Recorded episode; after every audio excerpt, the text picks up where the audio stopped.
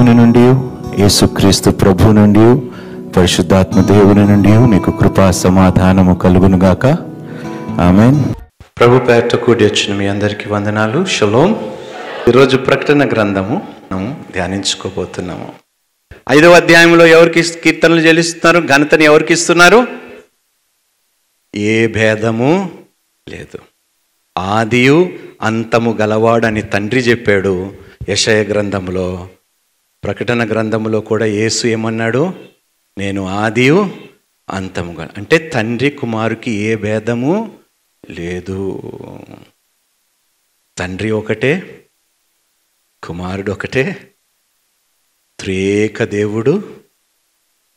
మనం తెలుగులో వింటాం ఓ ఇస్రాయేలు వినుము నీ దేవుడైన దేవుడు అద్వితీయుడు. షమా ఇస్రాయేల్ ఆదో నాయ్ ఎలోహేను ఆదోనాయ్ ఎహాడ్. అని హిబ్రూలో అంటారు వాళ్ళు. త్రిత్వములో ఏకత్వము. అవునా? ఇక్కడ కనిపిస్తుందా లేదా? నాలుగో అధ్యాయంలోమో తండ్రి ఆరాధింపబడ్డాడు. ఐదో అధ్యాయంలో ఎంత ఘనత అయితే తండ్రికి ఇచ్చారో అంతే గొప్ప ఘనత కుమారుని కూడా. హలలోయ అందుకని యేసు అంటాడు నేను నా తండ్రి ఒకటే. వాళ్ళకి అనుగ్రహించిన బాధ్యతలు వేరు కానీ responsibilities duties of the father and the son are different but they are one okay చదువుదాం నన్ను. అంతట పరలోకమందును భూలోకమందును భూమి భూమి కిందను సముద్రములోను ఉన్న ప్రతి సృష్టము అనగా వాటిలోనున్న సర్వమును సింహాసనాసీనుడై ఉన్నవానికిని గొర్రెపిల్లకును స్తోత్రమును ఘనతయు మహిమయు ప్రభావమును యుగ యుగములకు కలుగును గాకయని చెప్పుట వింటిని. ఆ నాలుగు జీవులు ఆమెన్ అని చెప్పగా ఆ పెద్దలు సాగిలపడి నమస్కారం చేసిరి. ఇంతవరకు మనం పరలోకములో ఉన్న దృశ్యాన్ని మనము చూసాం పరిశుద్ధుడైన దేవుడు ఏ విధంగా ఆరాధింపబడుతున్నాడో కుమారుడు ఏ విధంగా పరలోకములో ఆరాధింపబడుతున్నాడో ఎలాంటి అధికారము కుమారుడికి అనుగ్రహింపబడ్డాదో ఏంటి? ఏడు కొమ్ములు ఏడు కనులు ఏం చేస్తున్నాయంట? ఆ ఏడు కనులు ఏం చేస్తున్నాయి? అన్నిటినీ చూస్తున్నాయి. రైట్ అన్నిటినీ చూచు వాడు అంటాం కదా? రైట్ ఇప్పుడు పరలోకములో నుండి మళ్ళీ ఎక్కడికి దిగి వస్తున్నాము? ఆరో అధ్యాయములో భూమి మీదకి. ఈ భూమి మీదకి దిగి రావటము రావటమే దేవుని యొక్క ఉగ్రతను యోహాను చూస్తున్నాడు. ప్రియ సహోదరి సహోదరుడా నువ్వు నమ్మితే నమ్ము లేకపోతే లేదు. ఇవన్నీ జరగబోవుచున్నాయి నిశ్చయముగా జరగబోతున్నాయి. ఈ ముద్రలు తెరవబడక మునిపే ఆ దేవుడు నిన్ను కనికరించి నూతన మనసును నీకు అనుగ్రహించునుగాక చదువుదాం నాన్న ఆ గొర్రెపిల్ల ఏడు ముద్రలలో మొదటి దానిని విప్పినప్పుడు. నేను చూడగా ఆ నాలుగు జీవులలో ఒకటి రమ్ము అని ఉరుము వంటి స్వరముతో చెప్పుట వింటిని. మరియు నేను చూడగా ఇదిగో ఒక తెల్లని గుర్రము కనబడిను. దాని మీద ఒకడు సేమ్ యేసుని కాపీ చేసేవాడు డూప్లికేట్. డూప్లికేట్ వాడు అనమాట యేసు ఎలా వస్తాడు? తెల్లటి గుర్రం మీద. రైట్? ఇక్కడ లోకముని మోసగించడానికి ఎలా వస్తున్నాడు సైతానుడు? యేసు వచ్చేటప్పుడు తన చేతిలో ఖడ్గం ఉంటుంది. వీడి చేతిలో ఏమున్నది? చదువుదాం. దాని మీద ఒకడు విల్లు పట్టుకొని విల్లు. పట్టుకొని అమ్మా విల్లుని చూసి సాష్టాంగ నమస్కారం చేసేయగలరు. అర్థమైందా? ఎందుకంటే ఎఫీషియల్కి రాసిన పత్రికలో ఆరో అధ్యాయంలో సంపూర్ణమైన కవచము ధరించుకోమంటాడు. ఎందుకు? వాడు దుష్టుడు బాణాలు. వాడు బాణముల నుంచి మనం తప్పించుకోవటానికి దేవుడు మనకి సంపూర్ణమైన కవచము ఇచ్చాడు. సో విల్లు పట్టుకొని బాణాలతో వస్తున్నాడు. ఆ అంత్యక్రీస్తుకి సాదృశ్యము. ఈ దృశ్యం ఏదైతే తెల్లటి గుర్రము మీద వస్తున్నాడో విల్లు పట్టుకొని బాణములతో అది ఎవరు వస్తున్నారు? అంత్యక్రీస్తు. ఆ. అతనికి ఒక కిరీటం ఇయ్యబడెను. ఆ, అతడు జయించుచు జయించుటకు బయలు వెళ్ళెను. ఆ, ఆయన రెండవ ముద్రను విప్పినప్పుడు ఆ. రమ్ము అని రెండవ జీవి చెప్పుట ఇక్కడ చూడండి. ఆయన ఈ భూమిని లోపరుచుకోవటానికి ఈ భూమి మీద ఉన్న వాటిని అధికారముని అన్నిటినీ లోపరుచుకోవటానికి ఆయన వస్తున్నాడు. సో ఈ మొట్టమొదటి ముద్ర విప్పబడినప్పుడు అంత్యక్రీస్తు ఈ లోకంలోకి పంపింపబడతాడు. లోపరుచుకుంటాడు అందరినీ మాయ చేసి అందరినీ తన అధికారము కింద తీసుకొని వస్తాడు లోపరుచుకుంటాడు. ఆ కాలంలో ఆయన కాలంలో లే ఆ పది రాజులు పది రాజ్యములు ఏవైతే ఉంటాయో వాటన్ని వాటి అన్నిటి మీద ఆ రాజ్యాలన్నిటి మీద ఈయన రాజుగా ఉంటాడు ఆ రాజ్యములన్నిటినీ తను లోపరుచుకుంటాడు రైట్ చదువు నాన్న ఆయన రెండవ ముద్రను విప్పినప్పుడు. రమ్ము అని రెండవ జీవి చెప్పుట వింటిని.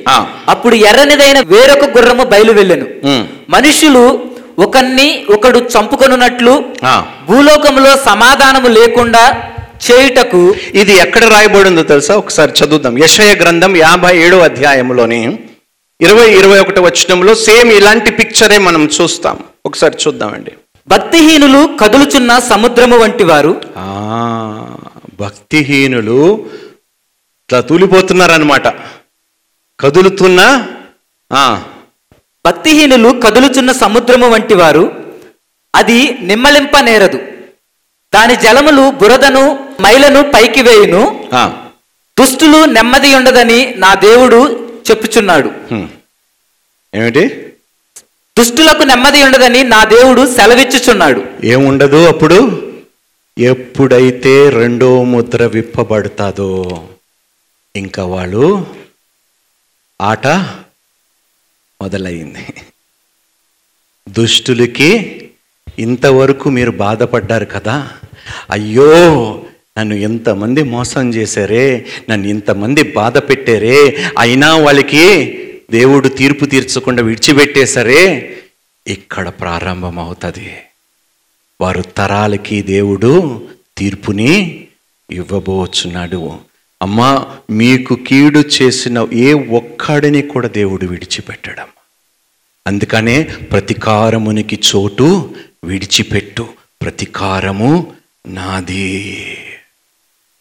మీకు కీడు చేసిన ప్రతి ఒక్కడు తీర్పులో చాలా శ్రమలు అనుభవించబోతున్నాడు. చెప్తున్నానమ్మా ఈ మాటలు వినండి. భయపడకండి దుఃఖపడకండి నేను ఎప్పుడు అంటాను ఈరోజు నువ్వు తప్పించుకోవచ్చు నన్ను మోసం చేసి అన్యాయం చేసి కానీ నా దేవుని దృష్టి నుండి ఎంతకాలం నువ్వు తప్పించుకుంటావు? నేను పగా ప్రతీకారం నీ మీద తీర్చుకోను. దేవునికి చోటు విడిచిపెడతాను. ఆయననే ప్రతీకారము తీర్చుకొని. హలలోయా నేను ఏమి చేయను. విడిచిపెడుతున్నాను నీవు. కానీ దేవుడే ప్రతీకారము తీర్చుకొనుగాక అలలోయా ఏం మాట్లాడవలసిన అవసరం లేదు. దూషించవలసిన అవసరం లేదు. వారితో గొడవ పెట్టుకోవలసిన అవసరం అమ్మ. మీరు పోగొట్టుకున్న దానికన్నా పరలోకములో ఏమున్నదంట? బంగారు వీధుల్లో మీరు నడవబోతున్నారంట. హాలలోయ మీరు కట్టని పురములలో మీరు నివసింపబోతున్నారంట. హాలలోయ మీరు పోగొట్టుకున్న దానికి బదులుగా బంగారము. హాలలోయ విలువైనవి దేవుడు మీకు తిరిగి అనుగ్రహించబోతున్నాడు. దేవునికి మహిమ కలుగును గాక ఏడవటం మానేయండి. ఒకవేళ నిజంగా మీరు ఏడవాలనుకుంటే నశించిపోతున్న ఆత్మల కోసం ఏడండి. మీ కుటుంబంలో రక్షణ లేని వారు దానికోసం వారు మీకు కీడు చేసినా పర్వాలేదు కానీ వారు ఆత్మ రక్షింపబడును గాక. ఈ మేలు మీరు చేయొచ్చు కదా మీకు కీడు చేసిన వారికి? వారి కోసం వారి ఆత్మ కోసం వారి రక్షణ కోసం ఎంత కీడు చేసినా మీరేం చేయాలి? వారి నిమిత్తము ప్రార్థించండి. మీ ప్రార్థన వలన బహుశా దేవుడు వారిని కనికరిస్తాడేమో. అలలోయ దుష్టుడు మరణించటము దేవునికి హెజ్కియల గ్రంథం పద్దెనిమిదో అధ్యాయంలో అంటాడు. అన్నాడా లేదా చూడనా మరలా యెహోవా వాక్కు నాకు ప్రత్యక్షమై ఇలాగు సెలవిచ్చెను. తండ్రులు ద్రాక్షకాయలు తినగా పిల్లల పళ్ళు పులిసెనని మీరు చెప్పుచూ వచ్చిదిరే. ఇస్రాయేలీయుల దేశమును గుర్చి ఈ సామెత మీరెందుకు పలికెదరు? నా జీవము తోడు. ఈ సామెత ఇస్రాయేలీలలో మీరిక పలకరు. ఇదే ప్రభువైన యెహోవా వాక్కు. మనుష్యులందరూ నా వశములో ఉన్నారు. తండ్రులేమి కుమారులేమి అందరూ నా వశములో ఉన్నారు. పాపము చేయువాడెవడో? వాడే మరణము నొందును. ముప్పై రెండు వచ్చినానికి రా. మరణము నొందువాడు మరణము నొందుటను బట్టి నేను సంతోషించువాడను కాను. కావున. మీరు మనస్సు త్రిప్పుకొనడి అప్పుడు మీరు బ్రతుకుదురు. ఇదే ప్రభువగు యెహోవా వాక్కు. For I take no pleasure in the death of any one ఎవ్వరు మరణించాలని దేవునికి ఇష్టము లేదు. అందుకని ఇక్కడ మనం చదువుతున్న ప్రకటన గ్రంథంలో ఆ, చదువునానా మనుష్యులు ఒకని ఒకడు చంపుకొనున్నట్లు. భూలోకములో సమాధానము లేకుండా చేయుటకు ఆ గుర్రము మీద కూర్చున్న వానికి అధికారం ఇయ్యబడెను. మరియు అతనికి ఒక పెద్ద ఖడ్గం ఇయ్యబడెను ఆయన మూడవ ముద్రను విప్పినప్పుడు రమ్ము అని మూడవ జీవి చెప్పుట వింటిని. నేను చూడగా ఇదిగో ఒక నల్లని గుర్రము కనబడెను ఈ నల్లని గుర్రము దేనికి సాదృశ్యం అంటే కరువు పంటలు పండకుండా నేలంతా ఎండిపోయి ఏమైపోతాయి? బీడుబారిన భూముల్లా మారిపోతాయి. చాలా పెద్ద కరువు. కానీ ఈ కరువు లగ్జరీలో ఉన్న వారికి మాత్రం కలగదు. ఈ కరువు మధ్యవర్తి కుటుంబాలకి పేదవారికి చాలామందికి ఇప్పుడు ఏం జరుగుతుందో తెలుసు? మీకు అసలు ప్రపంచంలో ఏం జరుగుతుందో తెలుసా? ఎంత ధాన్యము దాచబడుతుందో తెలుసా మీకు? తెలుసా మీకు తెలియదా అండర్ గ్రౌండ్ బంకర్స్ మీరు ఎప్పుడైనా యూట్యూబ్ వాడితే అండర్ గ్రౌండ్ బంకర్స్ గురించి మీరు వెళ్ళండి. ముప్పై నలభై సంవత్సరాలకి సరిపోయేడంత ధాన్యము పిండి గిండి అన్నీ వాళ్ళు సమకూర్చుకొని పెట్టుకుంటున్నారు. అవి పాడవకుండా దాన్ని స్టోరేజ్ చేసుకుంటున్నారు. దే నో వాళ్ళకి తెలియదు అనుకుంటున్నారో? ప్రకటన గ్రంథంలో జరగబోయే విషయాలు? వాళ్ళు తెలుసు కాబట్టి డబ్బు ఉంది కాబట్టి వాళ్ళు బంకర్స్లోకి వెళ్ళిపోయి దాక్కొని ఎందుకంటే వాళ్ళు కనిపించారు అనుకో వాళ్ళ మీద మనుషులందరూ తిరగబడతారు కాబట్టి అండర్ గ్రౌండ్ బంకర్స్లోకి వెళ్ళిపోయి they will seal themselves and they will eat their fill కానీ వారికి కూడా దేవుడు ప్రతిఫలము ఇస్తాడు. మూడో ముద్ర తీయబడినప్పుడు ఏం గుర్రం వచ్చింది? దాని మీద ఒకడు త్రాసు పట్టుకొని కూర్చొని ఉండెను. మరియు దేనారమునకు ఏముందంట? త్రాసు. కదా? సహజంగా ఏమి ఏమి మనం వే దాన్ని దేనికోసం వాడతాము? చెప్పాలి. కూరగాయలు కొనేటప్పుడు కొంచెం కిలో త్రాసులు ఉంటాయి కదా? పాత రోజులైతే మేము అట్లనే కొనుక్కునేవాళ్ళం. వాళ్ళు మా ఇంటికి వచ్చి త్రాసును తీసుకొచ్చి దాని మీద కిలో ఎంత పెట్టి రాయి పెట్టి తూచి కిలోకి సరిపోయేదంతా ఇచ్చేవారు. అంటే ఈ త్రాసు దేనికి సాదృశ్యం అంటే ఆహారానికి. ఆయన చేతిలో ఏమున్నది? సో ఆయన భూమి మీద కొరతను తీసుకురాబోతున్నాడు. భయంకరమైన కరువు దినములు రాబోచున్నాయి. ఆఫ్రికా ఎప్పుడైనా చూసారా? ఆఫ్రికాలో సొమాలియాలోని కొన్ని ప్రాంతాల్లోని ఎముకలు కనిపిస్తూ ఉంటాయి. రాబందులు ఎండిపోయిన ఎముకలు కలిగిన ఒక పిల్లోడు చుట్టుపక్క బ్రతికే ఉన్నాడు. వాడు ఎప్పుడు చచ్చిపోతాడని తినటానికి రాబందులంతా చుట్టూ వచ్చాయంట. కరువు. యమెన్లో ఏం జరుగుతుందో తెలుసా మీకు? సౌదీకి పక్కనే యమెన్ ఆకలితో మలమల మాడిపోతున్నారు లిబియాలో ఏం జరుగుతుందో తెలుసా? అర్జెంటీనాలో బ్రెజిల్ అర్జెంటీనాలో సౌత్ అమెరికాలో ఏం జరుగు తెలుసా మీకు ఇవన్నీ? చెప్పాలి.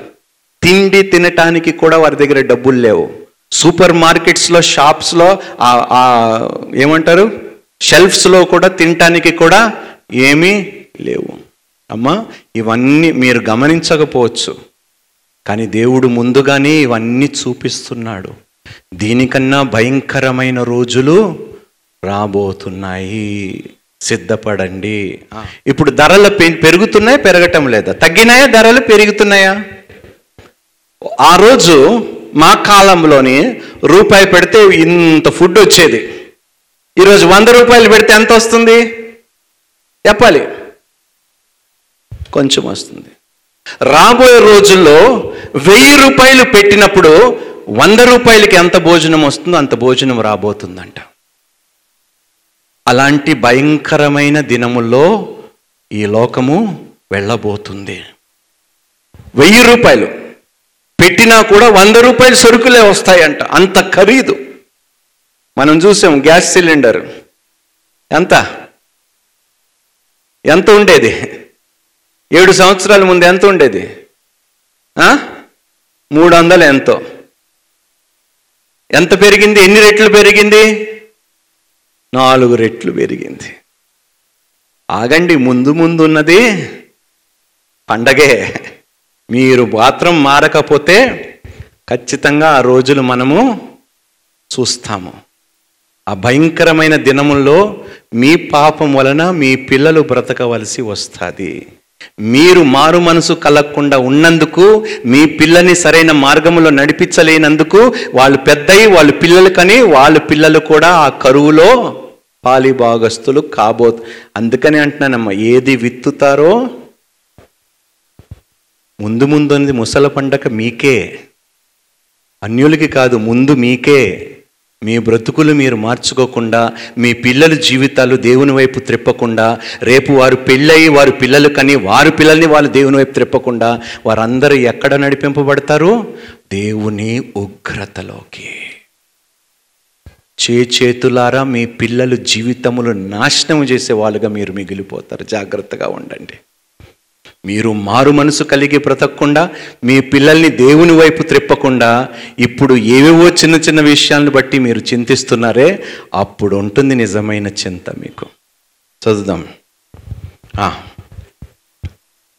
మరియు దేనారమునకు ఒక సేరు గోధుమలనియు దేనారమునకు మూడు సేర్ల యావలనియు నూనెను ద్రాక్ష రసమును పాడు చేయవద్దనియు ఆ నాలుగు జీవుల మధ్య ఒక స్వరము దేనారుకు అప్పుడు అన్నీ దొరికేవి. కానీ ఒక దేనారుకు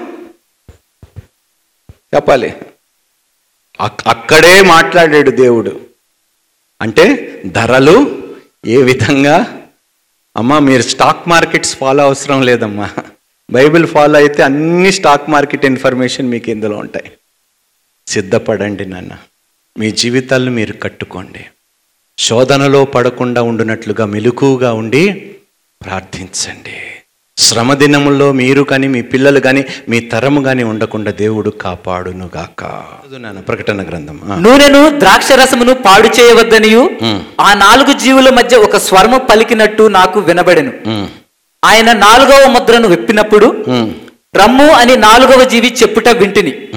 అప్పుడు నేను చూడగా ఇదిగో పాండూర వర్ణము కలిగిన ఒక గుర్రము కనబడెను. దాని మీద కూర్చున్న వాని పేరు మృత్యువు. ఆ, పాతాళ లోకము వాని వానిని వెంబడించెను.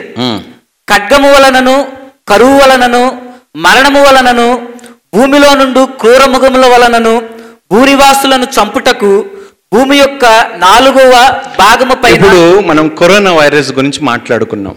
అది ఎక్కడి నుంచి వచ్చింది? ఏ ఏ జంతువు నుండి వచ్చింది? గబ్బిలమ్మ నుండి. రాబోయే తెగులు ఏ ఏ జంతువు నుండి వస్తుందో చెప్పగలుగుతారా? చెప్పాలి. ఏ జంతువు నుంచి వస్తుందో చెప్పండి. ఎలుక నుండి. ద నెక్స్ట్ బిగ్గెస్ట్ ప్లేగ్ మీరు ల్యాబ్స్లోని దేని మీద ఎక్కువ పరిశోధన చేస్తూ ఉంటారు? ఊరికనే చేయటం లేదు నాన్న. జాగ్రత్తగా ఉండండి. ద నెక్స్ట్ బిగ్ ప్లేగ్ మీకు ఒక విషయం తెలుసా?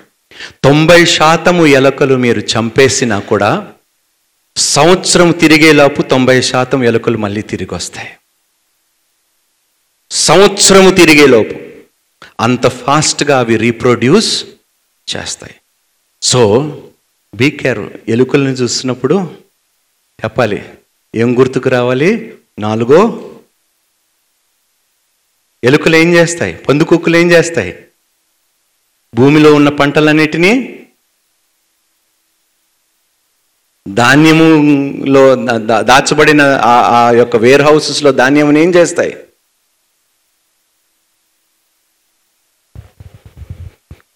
మరణము.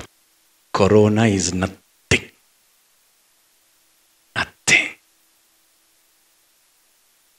ఆంధ్రప్రదేశ్ తెలంగాణలో ఎంతమంది సేవకులు చనిపోయారో తెలుసా? ఇరవై వేల మంది సేవకులు అంట వాక్యం చదవరు వాక్యం ధ్యానించరు మరణిస్తున్న వారికి సువార్తను అందించాలనే ఆశ మీలో లేదు. ఎట్టాగయ్యా ఇలాంటి ఇలాంటి బ్రతుకులు బ్రతుకుతే? నీ వలన కనీసం ఒక్కడు రక్షింపబడినా కూడా నీ వలన పరలోకములో ఒక గొప్ప విందు జరుగుతుందంట. దేవునికి మహిమ కలుగును గాక నాన్న. భూమి యొక్క నాలుగవ భాగము పైన అధికారము వానికి ఇయ్యబడెను. ఆయన ఐదవ ముద్రను విప్పినప్పుడు దేవుని వాక్యము నిమిత్తమును తాము ఇచ్చిన సాక్ష్యము నిమిత్తమును వధింపబడిన వారి ఆత్మలను బలిపీఠము కింద చూచితిని.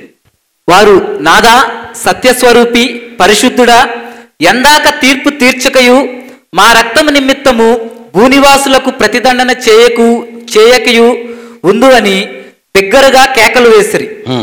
తెల్లని భూమి మీద ఎవరైతే ఎత్తబడిన తర్వాత సంఘం ఎత్తబడిన తర్వాత కొంతమంది మిగిలిపోయినప్పుడు నమ్ముకుంటారు. నమ్ముకొని వాళ్ళు ఏమంటారు తెలుసా? ఇంకా ఎంత? పదవచ్చిన నాదా సత్యస్వరూపి పరిశుద్ధుడా ఎందాక తీర్పు తీర్చకయు మా రక్తము నిమిత్తము భూనివాసులకు ప్రతిదండన చేయకయు ఉందు అని బిగ్గరగా కేకలు వేసిరి. తెల్లని వస్త్రము వారిలో ప్రతి వానికి ఇయ్యబడెను. మరియు వారి వలనే చంపబడబో వారి సహదాసుల యొక్కయు సహోదరుల యొక్కయు లెక్క పూర్తియగు వరకు ఇంకా ఒక్కరు కూడా దేవుని దృష్టి నుండి తప్పించుకోరమ్మా. అంటే ఏమిటి? ఆయనని నమ్ముకున్న వారిని ఆయన విడిచిపెట్టేవాడు కాదు. వాళ్ళు మరణించక మునిపే దేవుడు ఏమిచ్చాడంట వాళ్ళకి? తెల్లని వస్త్రము. దేవుడు అన్యాయస్తుడు కాడు. అర్థమైందా? నాకు ఆశ్చర్యం ఏమనిపిస్తుందంటే మీలో చాలామందికి బ్రదర్ ఇంతమంది ఏమైపోతారో బ్రదర్? ఏదో నిజంగా ఫీల్ అవుతున్నట్టు మీరు. పనికి మాలిన ఫీలింగులు మీ దగ్గరే పెట్టుకోండి. చేయగలిగితే ఏదైనా చెయ్యండి. లేకపోతే వట్టి జాలి చూపించకండి. ప్రభువా ఇంతమంది నిజంగా నశించిపోతుంటే కనులారా నేను చూస్తూ ఊరుకోలేను తండ్రి. నా నోటిని నీ బుర్రగా వాడుకో. నా చేతులు ప్రభువా నీ పని పట్టేలాగా చేయి. నా కాలు నీ రాజ్యము కోసం నీ రాజ్య వ్యాప్తి కోసం పరుగులు తీసే పాదములుగా మార్చు తండ్రి. ఎప్పుడు అడుగుతారయ్యా మీరు?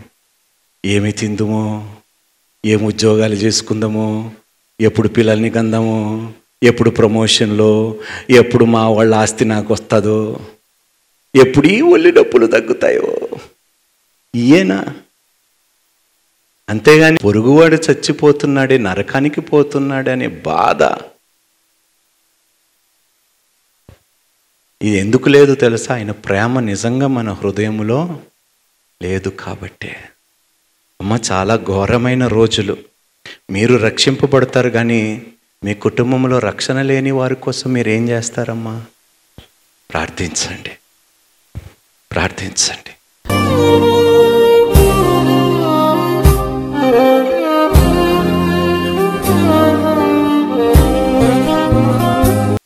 వట్టి జాలి కాదు ప్రభా. ఆత్మలో భారము కలిగిన నిజమైన హృదయము నాకు దయచేయి ప్రభా. నీ ఉగ్రత ఈ భూమి మీదకి వచ్చే మునిపే నాకు తెలిసిన వారందరూ రక్షింపబడినట్లుగా వారికి సువార్త ప్రకటించినట్లుగా నాకు కృపని అనుగ్రహించు ప్రభా. అనేకుల మనస్సు నీ వైపు త్రిప్పే సాధనముగా నన్ను నిలబెట్టుకో ప్రభా. నన్ను వాడుకో తండ్రి. దయ చూపించు ప్రభా. తండ్రి నా కుటుంబంలోనే రక్షణ లేని వారు ఎంతోమంది ఉన్నారు ప్రభా. నోరు తెరిచి అడగండి ప్రభా. నేను పని చేస్తున్న స్థలములో నేను నివసిస్తున్న స్థలం ఆ చుట్టుపక్కల్లో కూడా నేను వాడుబడినట్లుగా కృపని తండ్రి నీ ఆత్మాభిషేకముని ఆత్మకు ఉన్న ధైర్యముని ప్రభా నాకు అనుగ్రహించు తండ్రి.